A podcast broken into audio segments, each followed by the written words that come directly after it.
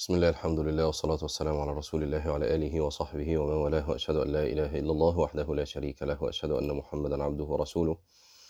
اللهم صل على سيدنا محمد النبي وأزواجه أمهات المؤمنين وذريته وآل بيته. كما صليت على آل إبراهيم إنك حميد مجيد. أما بعد آه، شرعنا في رسالة آه، ابن رجب رحمه الله في شرح حديث إن أغلط أوليائي. وكان الكلام عن أول صفة من صفات هؤلاء الأولياء الذين هم أغبطوا الأولياء عند رسول الله صلى الله عليه وسلم يعني الأولياء الذين آه، آه، يصر بهم صلى الله عليه وسلم ويصر بحالهم. فكانت أول الصفات آه، مؤمن خفيف الحاذ. وقلنا خفيف الحاذ يعني قليل المال قليل الولد. أو قليل العيال. وذكرنا أن من السلف من كان يذم آه، الزواج والإيه والعيال مطلقا زي سفيان الثوري. والحقيقة غير سفيان الثوري يعني هذا القول موجود آه، إذا كان هنا هو أسهب في ذكر أقوال سفيان لكن في غير سفيان كمان ويمكن النووي ذكر بعضا من ذلك في مقدمة المجموع له. و وكان الكلام النهارده بقى يبدأ إن شاء الله في من أنكر ذلك وكره ذلك. كره يعني كره وأنكر آه، أن يذم هذا. قال وكان الإمام أحمد آه، ينكر على من كره كثرة الأزواج والعيال ويستدل بحال النبي صلى الله عليه وسلم وأصحابه من كثير أزواجهم وعيالهم ويمثل قوله تزوجوا الودود الولود فإني أكاثر بكم الأمم يوم القيامة. هذا قول آخر عند السلف. طيب هو في اختلاف أصلا بين القولين هنعرف كمان شوية. ولكنه ركزوا يا جماعة في الكلام ولكنه يأمر مع هذا بطلب الحلال والكسب والصبر على الفقر وإن شق. فالإمام أحمد أمر بما جاء الأمر به في الشرع وسفيان نظر إلى قلة صبر الناس إلى ما يؤول إليه حالهم عند كثرة عيالهم من ترك الورع والتكسب من الوجوه المكروهة وهذا هو الغالب على الناس لا سيما مع قلة العلم والصبر. يبقى هنا يا جماعة هل في اختلاف بين قول أحمد وقول سفيان؟ ابن رجب بيقول مفيش اختلاف أصلا بين القولين. يعني هل سفيان يا جماعة ركزوا بقى سفيان بيقول محدش يخلف ومحدش يتجوز ومن تزوج فقد ركب البحر. فإن ولد له فقد كسر المركب إلى غير ذلك مما جاء من إيه؟ من الأقوال ال- ال- الواردة عنه. طيب لو أتيت إلى سفيان وقلت له قال صلى الله عليه وسلم ت- تزوجوا الودود الولود فإني مكثر بكم الأمة يوم القيامة مثلا هل يرد الحديث؟ يقول لك مفيش حاجة اسمها كده اسمع اللي بقول لك عليه. آه، حاشاه مستحيل يعمل كده سفيان. طيب العكس بقى لو رحت. لو رحت للإمام أحمد اللي هو بقى بيقول لك آه، تزوجوا وخلفوا. وقلت له طب يا إمام رجل لا يصبر على الفقر وسيخرجه آه، آه، وجود العيال إلى التكسب من ال- ال- الوجوه المحرمة. فهل تأمر هذا الرجل بأنه يتزوج الودود الولود لأن النبي صلى الله عليه وسلم مكاثر؟ هيقول لك مستحيل طبعا. فاهمين يا جماعة؟ يعني الكلام واحد أصلا. طيب أحمد لما قال هذا وأنكر على من قال غيره أنكر ذلك بما, بما جاء في الشرع. وسفيان لما قال ما قاله قاله لأنه نظر إلى الواقع واقع الناس. لأن معظم الناس ما بتصبرش. حتى القطط زي ما معانا المرة اللي فاتت قال كان لنا هر كانت لنا هرة لا تؤذينا فلما ولدت كشفت القدور. يعني حتى القطط يعني ما كانتش ولا بتسرق ولا بتاع. أول ما ولدت عيالها حملوها إن هي تكشف القدور وتسرق عشان تأكل عيالها. يعني كأنها كانت بتصبر على الجوع لما كانت وحيدة تصبر على يعني جوع بطنها هي. إنما أن ترى الجوع في أعين أبنائها لا ما تصبرش على ده. كذلك الناس. واضح يا جماعة الكلام؟ طيب فاللي عاوز يخلف آه يخلف. لكن إن ضربه الفقر صبر على ذلك والمرتبة الأعلى هي الرضا أن يرضى بحاله التي اختارها الله عز وجل له. آه نكمل. قال آه، وسفيان نظر إلى قلة صبر الناس إلى ما يؤول إليه حالهم عند كثرة عيالهم من ترك. من من ترك الورع والتكسب من الوجوه المكروهة وهذا هو الغالب على الناس لا سيما مع قلة العلم والصبر وأما حال الصابرين على العيال المحافظين على الورع وأما حال الصابرين على العيال المحافظين على الورع معهم فعزيز جدا. ده مين اللي بيتكلم؟ ده ابن رجب. أمال بقى إحنا دلوقتي في وقتنا ده نقول إيه؟ يعني ابن رجب بيقول في وقته اللي عنده عيال ومحافظ على الورع و... و... و...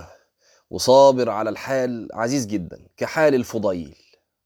لما دخل عليه الرشيد فأعطاه ألف دينار فأبى أن يأخذها فخرج عنه فجاء إليه بعض عياله عشان ما حدش يفتكر إن الفضيل كان وقتها مثلا غني.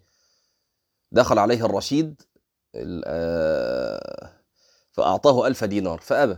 كانوش ياخدوا حاجة من الولاة ومن الأمراء ومن ال... مش يفرحوا إن الفلوس جات لهم وإن إن الأمير جاله لغاية بيته. ما كانوش يفرحوا بالحاجات دي كانوا يكرهون كانوا يكرهون ذلك. فما خدش الفضيل فلوس من الرشيد. طيب لأنه كان غني. طيب لما خرج الرشيد جاء إليه بعض عياله فقالوا له لو قبلت هذا المال ففرجت به عنا. طيب هو ما كانش غني ولا حاجة. فقال مثلي ومثلكم كمثل رجال كان لهم جمل يستقون عليه. فلما كبر نحروه فأكلوا لحمه. فاهمين يا جماعة المثل؟ يعني مثل ومثلكم هو وعياله. ناس كان ليهم جمل يستقون يعني يعني كان الفضيلي بيشتغل وهو قادر يشتغل وكذا وكذا. فلما كبر هذا الجمل نحروه. فكأن بقى لما الفضيلي كبر عاوزينه يمد إيده وياخد فلوس الولاية يدخل النار يعني أهلكوه. وأكلوا لحمة هم ياكلوا من الفلوس اللي ياخدها وهو يخش النار. وكان الإمام أحمد له عيال. وكان يوما لا يكون عنده شيء يفرح. عجيب. الإمام أحمد ده يا جماعة عجيب. يعني يعني ممكن الإمام أحمد ده يتعمل فيه أبحاث لوحده. في حياته وفي يعني طريقة تفكيره وفي في حاجات كتير جدا. الإمام أحمد عنده عيال. وكان يوما لا يكون عنده شيء يفرح. وقال أسر أيامي يوم أصبح وليس عندي شيء. مين بقى عنده عيال دلوقتي؟ يصل إلى هذه الحال. دي لا هي حال صبر ولا حال رضا ده حال فرح. فرحان إنه ما عندوش حاجة في بيته يسأل عنها. طبعا ده ممكن يشكل على البعض. طب ليه فرحان يعني؟ يعني ما ليه؟ لأنه يوم يوم يصبح فيه ليس عنده شيء. يعني ورقة في صحيفته يوم القيامة لا يسأل فيها عن شيء. فاهمين دي يا جماعة؟ كتابك اللي تاخده يوم القيامة ده. أوراقه هي أيامك. فما يجي كده الورقة النهارده مثلا يوم الأربعاء أهو. فلما تيجي الورقة بتاعت يوم الاربع ده يوم القيامة فالمفروض لن تزول قدم عبد يوم القيامة حتى يسأل عن أربع معلش يا جت بقى يوم أربع واربع يعني. إنما منها عن ماله من أين اكتسبه؟ وفيما أنفقه صح؟ فهتسأل. الفلوس اللي جات لك يوم الاربع دي جات لك منين وصرفتها فين؟ ما هو ده معنى إنه لن تزول قدم قدم عبد يوم القيامة حتى يسأل عن أربع. طيب فتيجي ورقة يوم الاربع فما نلاقيش فلوس. فتعدي الورقة دي.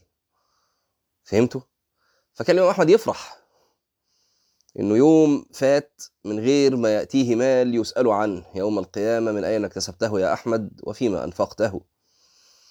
فكان يفرح وكان يقول أسر أيام يوم أصبح وليس عندي شيء. وأرسل يوما إليه عياله يقولون له ليس عندنا اليوم دقيق. يعني يا جماعة ما عندناش عيش.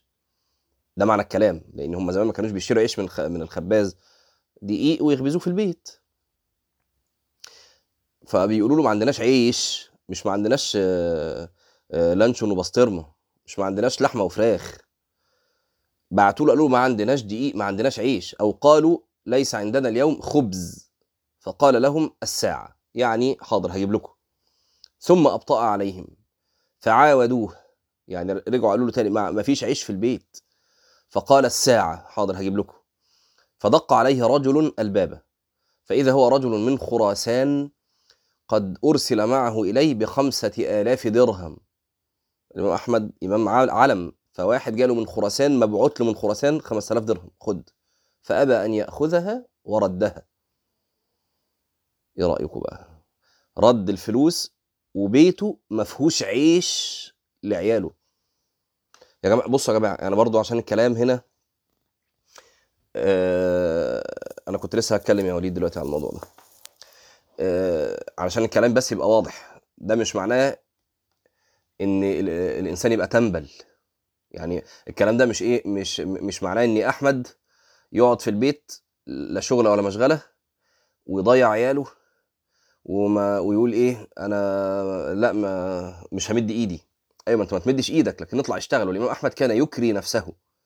عشان يا جماعة يكري نفسه؟ الامام أحمد معروف عنه كده إنه كان يكري نفسه كان يشت... يعني بلغتنا إحنا بيشتغل فواعلي يأجر نفسه للناس عشان يجيب فلوس. كان يأكل من عمل يده لكن كان يأبى أن يأخذ شيئا على علمه. هو اللي جاي له 5000 درهم من خراسان جاي له علشان إيه؟ علشان هو أحمد بن حنبل الإمام العلم. فهو كان لا يأخذ شيئا على العلم الإمام أحمد. ما كانش يمد إيده لده. كان بيشتغل آه كان بيشتغل. طيب جاله قرشين هم القرشين اللي خلاص اللي هيصير ما هو خلاص هو ده رزقه. فنعيش على قد القرشين. والرزق م... م... أنتوا عارفين الرزق ما, ما هو ملوش دعوة ولا بالحيلة ولا بال لا الرزق ده بتاع ربنا سبحانه وتعالى. خلاص؟ تلاقيه يرزق واحد على عمل قليل فلوس كتير ويرزق على عمل كتير فلوس قليلة. وهذا التقسيم له لا لنا. ملناش دعوة يدي لمين إيه عشان إيه ملناش دعوة بالكلام دي, دي بتاعته سبحانه وتعالى. ما ندخلش في الحتة دي خالص. ماشي؟ إنما واحد ولا فرق معاه. قاعد في البيت طب يا ابني هتأكل عيالك إزاي؟ مش ما, ما ي... ولا في الدماغ.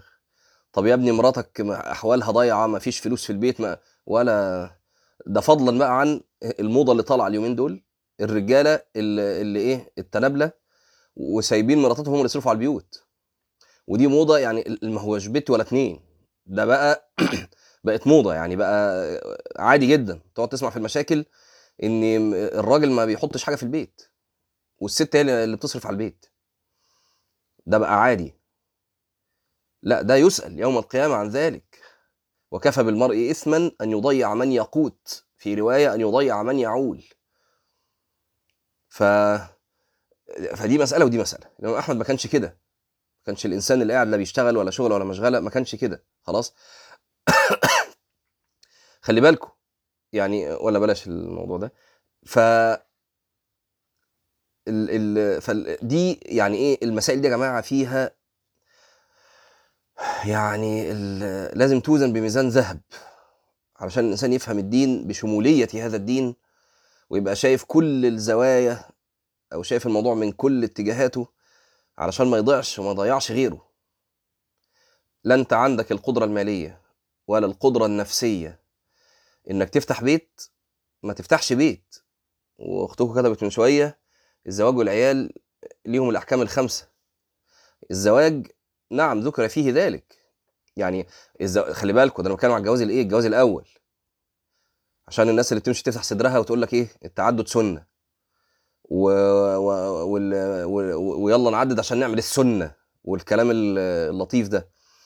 ده الزواج الأول مش التعدد كمان. الزواج الأول له الأحكام الخمسة. يعني الزواج الأول قد يكون حراما وقد يكون مكروها.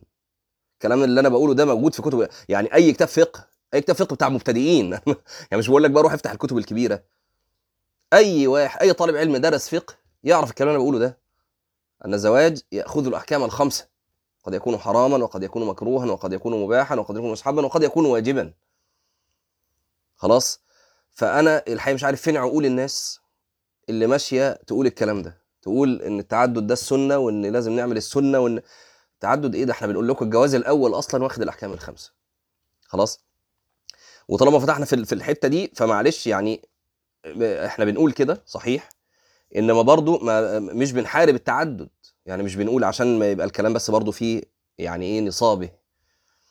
لكن ما بنقولش الكلام ده ما- إحنا إحنا عند يعني النفس هادي جدا. وأي واحد درس فقه نفسه هادي في المسائل دي. درس فقه على قانون السلف اقصد يعني قانون سلف يعني كتاب فقهي ياخده يدرسه يعرف أقوال العلماء يعرف خلاف العلماء يع... خلاص. وإلا فسهل جدا جدا إن واحد يطلع النهارده يعمل لي خطبة على كثرة العيال ويأتي بأحاديث النبي صلى الله عليه وسلم التي هي على على العين والرأس. ويقعد يقول لك تزوجوا الودود الولود فإني مكاثر بكم الأمم يوم القيامة. سهل جدا. دي أسهل حاجة يا حاجة إني أفرض خطبة و- و- وأطلع أقول كل واحد يخلف عشرة. وهجيب أدلة قد كده. لكن أنا لا أنا فاهم دين ولا أنا فاهم واقع. لا فاهم واقع الناس ولا فاهم خفة دين الناس واللي هيجيب عشرة في زمان زي ده مع قلة دينه هيعمل إيه عشان يأكلهم ويشربهم؟ ولا هيسرحهم في الشوارع؟ ما هو ما هو يعني واحد دينه قليل ودين مراته قليل ودين عياله بالتبعية هيطلع قليل. وفي عصر كله فتن وأنا أقول له يلا خلف 10 وخلف 12 وخلف 7 وخلف طب وهو والرزق اديكوا شايفين احوال معظم الناس. سهل اسهل حاجة يا جماعة ال- الخطاب الوعظي الخط... ال... ال... الكلام الخطابي اللي يحرك القلوب ده اسهل شيء. يعني اي أي حد يعرف يعمله بشوية ملكات كده. لكن مين اللي متحقق فعلا بعلوم الشرع؟ ومين اللي فعلا بينظر إلى المآلات؟ ومين اللي فعلا بينظر إلى الواقع؟ ومين عشان يطلع كلمة من بقه لازم يقعد يحسبها؟ ويرى أن هذا الأمر دين ويرى إنه لو هو واقف على منبر فهو واقف على مكان كان يقف عليه النبي صلى الله عليه وسلم فيأخذ هذا المكان بحقه. هؤلاء أقل القليل. خلاص؟ آه ف فعشان كده ما إيه يعني أدينا أهو إحنا عمالين نتناقش أهو. بص مسألة خدت منا يومين ويمكن ممكن تاخد أكتر في مسألة. آه.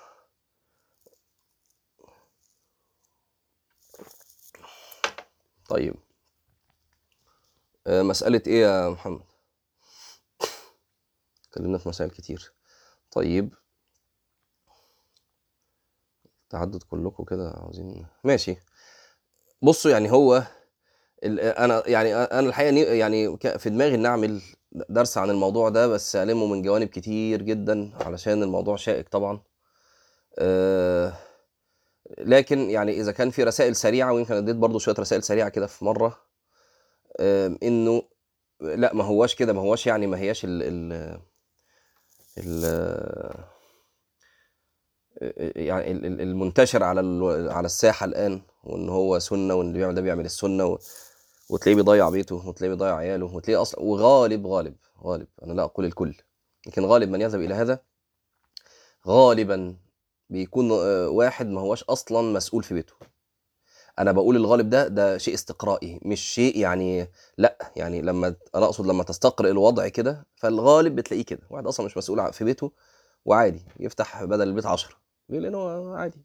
لا لا ليه دعوة بمراته ولا دعوة بعياله ولا البيت عنده لوكاندا واحد مرة قالها لي كده نصا. قال البيت عندي لوكاندا. أدخل أنام وأصحى أنزل. فده ما يفتحش لي بدل البيت 10 يعني إيه اللي إيه اللي, إيه اللي يضيره يعني؟ خلاص ده معناه إني بحارب التعدد؟ لا ما بحاربش حاجة ما بحاربش. ولا عمري أقدر أقول الكلام ده.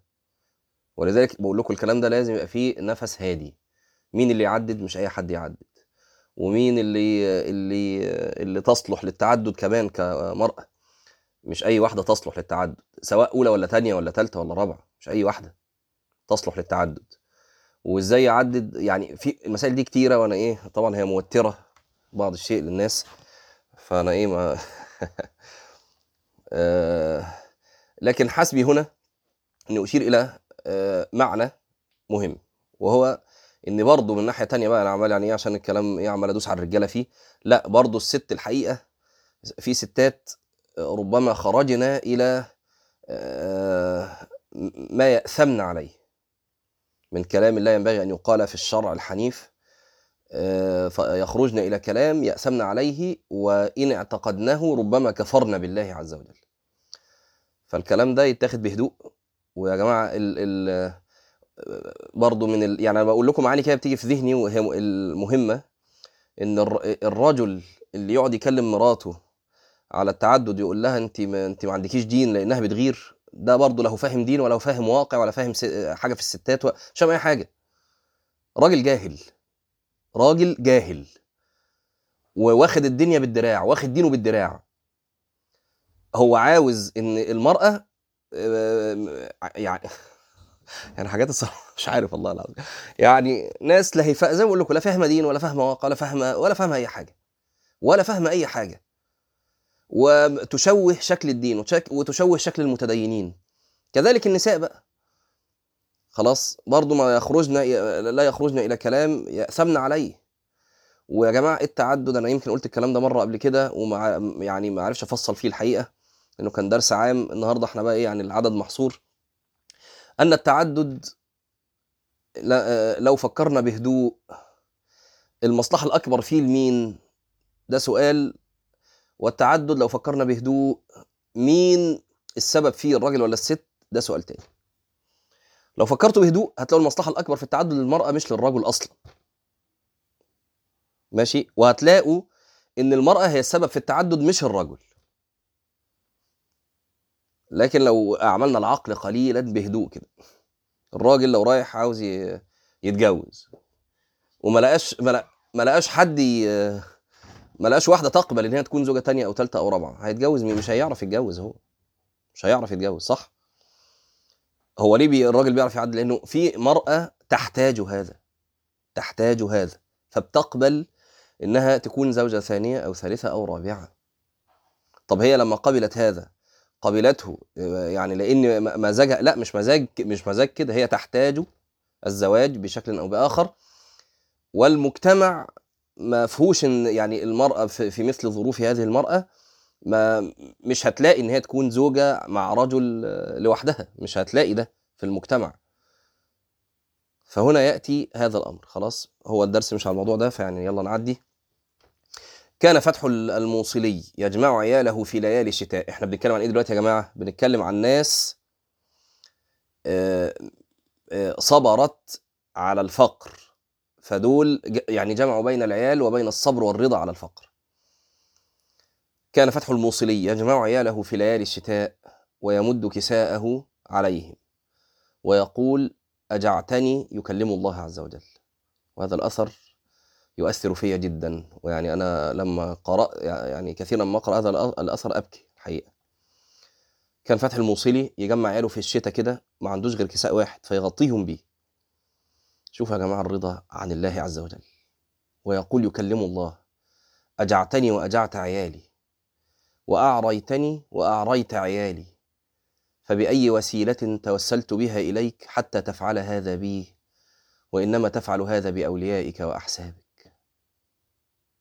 يا الله. يعني يا جماعة فتح الموصلي لا حول ولا قوة إلا بالله. فتح الموصلي لما رأى حاله هذه أن أنه في الفقر والضيق وأنها أن الله أجاعه وأعراه. رأى أن هذه الحال هي حال الأولياء. فهو بيكلم ربنا مش ساخط. ده بيقول له هو أنا عملت إيه يا رب عشان تعاملني زي الأولياء؟ يعني أنا هو أنا عملت إيه؟ يعني فرحان يعني. بيقول له أنت الحالة اللي أنا فيها دي دي حالة أولياء. طب أنا عملت إيه يا رب في حياتي يرفعني لمنزلة الأولياء عشان تعاملني كده تجوعني وتعريني. فاهمين يا جماعة؟ مش كلامنا إحنا دلوقتي وتبقى دقنك قد كده ولا نقابك مش مبين حتى عينيكي؟ اشمعنى أنا يا رب؟ هو أنا اللي بعمله غلط في الدنيا؟ هو أنا اللي مش ع... وقلة أدب مع ربنا. ده بيقول له أجعتني وأجعت عيالي وأعريتني وأعريت عيالي فبأي وسيلة توسلت بها إليك؟ حتى تفعل هذا بي وإنما تفعل هذا بأوليائك وأحسابك. فهل أنا منهم حتى أفرح؟ إيه الكلام ده؟ فين الناس دي؟ أهي الناس دي اللي تخلف. هو عاوز يقول كده. ابن رجب بيقول كده. بيقول يا جماعة أحمد وسفيان كلامهم واحد. أحمد بيقول للناس اتجوزوا وخلفوا بس اصبروا وارضوا. وسفيان رأى أحوال الناس فلقاهم مش كده. فقال لا دول ما يخلفوش. الناس اللي عايشين معاهم دول ما يخلفوش. هيخلفوا هيضيع هيضيعوا دينهم ودين عيالهم و... إنما واحد زي فتح الموصلي ده لو جاع واتعرى ويا جماعة خلي بالكم الرجل الرجل بحق. سيبكم بقى من صنف الذكور اللي أنا قلتهم من شوية دول. لا الرجل بحق. ما ي... لا يحتمل أن يرى نظرة آه، يعني عوز في عين في عين ولده. يعني ممكن يجوع هو. ويتعرى هو و... لكن لو شاف نظرة عوز في عين الولد تموته. خلاص؟ وكذلك فتح آه، كان فتح الموصلية وكذلك كان أحمد. لكن كان عندهم بقى مسألة الصبر والرضا. خلاص أنا بعمل اللي عليا أنا بشتغل. الناس دي يا جماعة كانت بتشتغل. الناس دي مش قاعدة في البيوت. الناس دي كانت بتشتغل. خلاص أنا بشتغل وقدر الله عز وجل إن رزقي قرشين ثلاثة هعمل إيه تاني؟ خلاص. ماشي؟ ف يعني اللي عاو- اللي عاوز أقوله لكم يا جماعة الناس دي يعني فتح المصري هو بيقول ده. بيقول ده وهو جواه برضه حب الأولاد و... وصعبانين عليه و... ده هو يجمع بين المعنى المعنيين. إحنا قلوبنا في قلوب في قلوب ما... ما... لما بتتزاحم عليها المعاني ما بتعرفش تجمع بين المعاني كلها. يعني هو واحد عنده مهنا يبقى كده يبقى كده. هو ما فيش كده. خلاص؟ يعني النبي عليه الصلاة والسلام لما مات ابنه فيعيط يبكي. ولا يقول ولا يقول إلا بيرضي الله. فجمع بين المعنيين الرحمة على الولد الذي مات هذا وعلى فراقه وبين الرضا بقضاء الله وقدره. جمع بين المعنيين جميعا. في ناس ما تعرفش يعني ما- قلوبها ما تستحملش تجمع بين عدة معاني كده. فاهمين؟ أجعتني وأجعت عيالي وأعريتني وأعريت عيالي فبأي وسيلة توسلت بها إليك حتى تفعل هذا بي.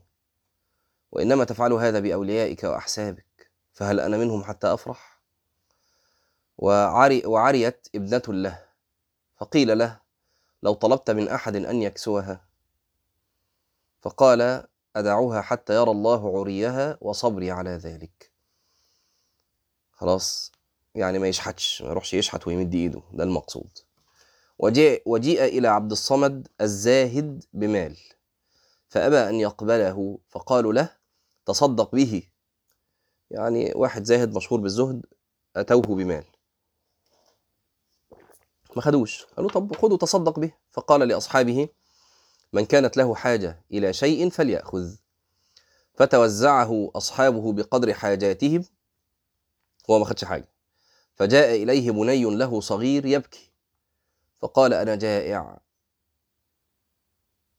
يعني يا جماعة هو ما خدش حاجة؟ وعياله جعانين. خلي بالكم هتقول أهو ما هو ما خدش حاجة وعياله ما ياخد. هم كانوا بيتنزهوا عن هذه الأموال.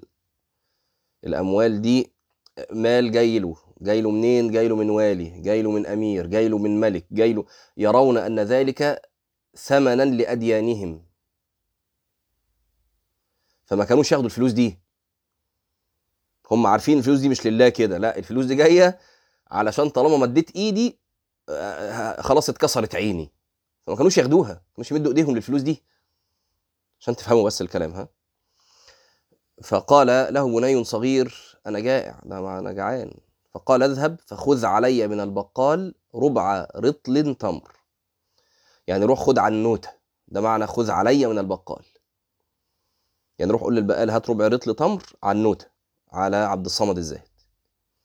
يقول ابن رجب إخواني الطبع إلى التوسع في الدنيا يحن والولد يطلب ما يشتهي والزوجة تطلب سعة النفقة والورع يمنع من التوسع هنالك ابتلي المؤمنون وزلزلوا زلزالا شديدا فإن كان الإمام أحمد قد امتنع أن يأخذ من الخليفة شيئا من مال. من مال بيت المال واقتنع بكري حوانيت له أهو كان عنده محل بيأجره كمان يبقى مش قاعد عاطل. كانت تغل في الش... كانت تغل في الشهر عشرين درهما أو أقل. فأخذ أولاده من الخليفة راح ولاد أحمد راحوا خدوا من الخليفة من وراء الإمام أحمد. عمل إيه أحمد؟ فهجرهم لذلك. واحد من أولاده أحمد فضل هجره لغاية ما مات لأنه مد إيده خد من الأموال من الخليفة من وراء ظهر أحمد. وكانت أم ولده تعاتبه وتقول له أنا معك في ضيق وأولادك يأكلون ويفعلون ويفعلون. لما خدوا من إيه؟ من الخليفة. فبتقول له أنا معاك في ضيق وولادك هايصين بالفلوس. فيقول لها قولي خيرا. فخرج مؤدب الإمام أحمد. أنا بحب جدا الإمام أحمد الحقيقة. جيت تقول له عايشة معاك في ضيق والكلام بتاع الستات. فيرد يقول إيه؟ لها قولي خيرا. فخرج إليه ص... عاوزين نتعلم الأدب ده يا جماعة. يعني الست طبيع- طبيعتها كده. طبيعة الست إن هي إيه تجعجع. يا عم خلاص كبر دماغك. قولي خيرا وخلاص. فخرج إليه صبي له صغير يبكي. فقال أي شيء تريد؟ قال زيت. قال اذهب فخذ من البقال بحبة. كم أحمل في هواك كلا وعنا؟ كم أصبر فيك تحت سقم وضنا لا تطردني فليس لي عنك غنى. هذا حالي فإن رحمتم فأنا. يعني يعني إن رحمت فارحمني يعني فإن رحمتم فأنا. وقال من أجل هواكم هجرت الخلق لم يبق حقكم لنفسي حقا في حبكم يهون ما قد ألقى ما يسعد بالنعيم من لا يشقى. وأيضا فكثرة العيال مما يجيب تعلق مما يجيب تعلق القلب بهم فيشغل ذلك عن محبته وخدمته لله. قال تعالى يا أيها الذين آمنوا لا تلهكم أموالكم ولا أولادكم عن ذكر الله وما يفعل ذلك فأولئك هم الخاسرون. قال أبو حازم كل ما شغلك عن الله من مال أو ولد فهو عليك شؤم وقد روى أبو نعيم بإسناد ضعيف من حديث ابن مسعود مرفوعا إذا أحب الله عبدا اقتناه لنفسه ولم يشغله بزوجة ولا ولد. ومن كلام الشيخ عبد القادر وكم تقول آه، كل من أحبه لا يدوم لي بل يحال بيني وبينه بموت أو غيره فيقال لك يا محبوب الحق المعني بك المعني به المنظور إليه المغار عليه. أما علمت أن الله غيور خلقك له وتروم أن تكون لغيره؟ أما سمعت قوله عز وجل يحبهم ويحبونه؟ وقوله وما خلقت الجن والإنس إلا ليعبدون؟ وقوله صلى الله عليه وسلم إذا أحب الله عبدا ابتلاه فإذا صبر اقتناه فلم يذر له مالا ولا ولدا؟ كلام جميل جدا يا جماعة الحقيقة. و يعني يهون على قلوب الناس المبتلاه. ال- ال- اللي حياتهم ملطشه ولا اللي حياتها ملطشة. شوفوا الكلام الجميل ده. الشيخ عبد القادر يقول كم تقول كل من أحبه لا يدوم لي بل يحال بيني وبينه بموت أو غيره. يعني مش لازم موت. يحال بيني وبينه بأي شيء. فيقال لك يا محبوب الحق المعني به المنظور إليه المغار عليه. أما علمت أن الله غيور خلقك له وتروم أن تكون لغيره. إيه المعنى الجميل ده؟ وذلك قيل في أمر الخليل بذبح ولده. أن غار الله عز وجل. لما أتى هذا الولد فزاحمه في قلب خليله فأمر بذبح هذا المزاحم. فلما امتثل إبراهيم لم يكن للذبح فائدة. ففداه بهذا الذبح العظيم. فهمتوا يا جماعة الكلام ده. وهذا ومن هذا المعنى آه، يبقى واحدة ما بتخلفش واحد ما بيخلفش. آه، أو واحدة حياتها يعني فيها مشاكل واحد حياته فيها مشاكل. اقعدوا كده وكلموا نفسكم الكلام ده. لعل الله عز وجل إيه بيصطفينا له سبحانه وتعالى. وبيقربنا منه زيادة. وبيكدر علينا الدنيا عشان ما نملش بقلوبنا للدنيا دي. لأن لو ملنا للدنيا بقلوبنا هنروح في داهية. فهمتوا؟ ومن هذا المعنى الأثر الإسرائيلي. يا ابن آدم خلقت كل شيء لك وخلقتك لنفسي. فلا تشتغل بما خلقته لك عما خلقتك له. وقد قيل إن إبراهيم الخليل إنما أمر بذبح ولده لتعلق قلبه به. فلما فرغه منه وقدم محبة الله على محبة ولده وأسلم وتله للجبين حصل الفداء بحصول المقصود منه وهو تفريغ القلب فلم يبق لإراقة الدم معنى. وكذلك الخليل الأكبر لما اشتدت محبته لعائشة وقع تنغيصها عليه بما جرى من حديث الإفك. كان بعض العارفين له زوجة هي ابنة عمه وكان يحبها حبا شديدا فقال لنفسه يوما كيف ألقى الله بهذا الحال؟ فسأل الله فما ف... فمرضت ثلاثة أيام ثم ماتت فخرج من فو... من فوره إلى مكة مش سأل الله يعني إنها تموت. لا يعني هو دي مراته يعني هيسال ربنا إنها تموت. لا هو يعني سأل الله إنه إيه إنه يعني هو هو يعني إيه عاوز يبقى قلبه ما فيهوش غير ربنا. فسأل ربنا إنه يخلص مثلا قلبه له أو يعمل كده يعني. فبرضه يعني ما تربطوش بين اللي إيه مرضها وموتها إن ده اللي ما- سأله الرجل يعني. لا مش كده. هو بيحبها. خلاص وإحنا اتكلمنا في موضوع الحب وإن الحب ده يعني شيء ما لا يلام عليه المرء وبالذات دي دي مراته يعني. مر بعض الع... بعض الفقراء بامرأة فأعجبته فتزوجها. فلما دخل بها البيت نزعوا خلقانه وألبسوه ثيابا جددا. يعني لبسوه بدلة الفرح يعني. بلغتنا إحنا. فلما جن عليه الليل طلب قلبه فلم يجده. هو بقى إيه لابس بدلة الفرح وبتاع. فزينا كده تلبس بدلة الفرح تلاقي إيه نفسك اتنفخت كده و... لكن هم كانوا بيراعوا احوال قلوبهم. أنت تلاقي قلبك طبعا يضيع يوم الفرح ده ولا يوم البتاع أو يوم ما تلبس لبس حلو ولا براند ولا بتاع تلاقي قلبك فين قلبك؟ مفيش قلب خلاص. فهو طلب قلبه مش لاقي قلبه. فصاح خلقاني خلقاني. يعني إيه ارموا عني بدلة الفرح دي. هو طبعا ما كانتش بدلة يعني بس أنا بقولها بلغة ال... ولبس هدومه المقطعة تاني. مش لاقي قلبه. نقل فؤادك حيث شئت من الهوى. ما الحب إلا للحبيب الأول. كم منزل للمرء يألفه الفتى؟ هي في الأرض ولا إيه؟ أنا حافظه كده. وحنينه أبدا لأول منزلي دخلوا على أبي سليمان الداراني بيته. فقال بعضهم ما أحوجه إلى زوجة تؤنسه. فقال لا آنسني الله إلا به أبدا. دي طبعا ناس معدية. يعني هو إيه؟ أنسه بالله لا بزوجة ولا بغيره. وكان إبراهيم بن أدهم قد خرج من أهله وولده وحشمه وأقام طب نقف هنا عشان الوقت بقى ونبدأ المرة الجاية بإبراهيم بن أدهم إن شاء الله. قولوا قولي هذا واستغفر الله العظيم لي ولكم. سبحانك اللهم وبحمدك نشهد أن لا إله إلا أنت نستغفرك ونتوب إليك. السلام عليكم ورحمة الله وبركاته.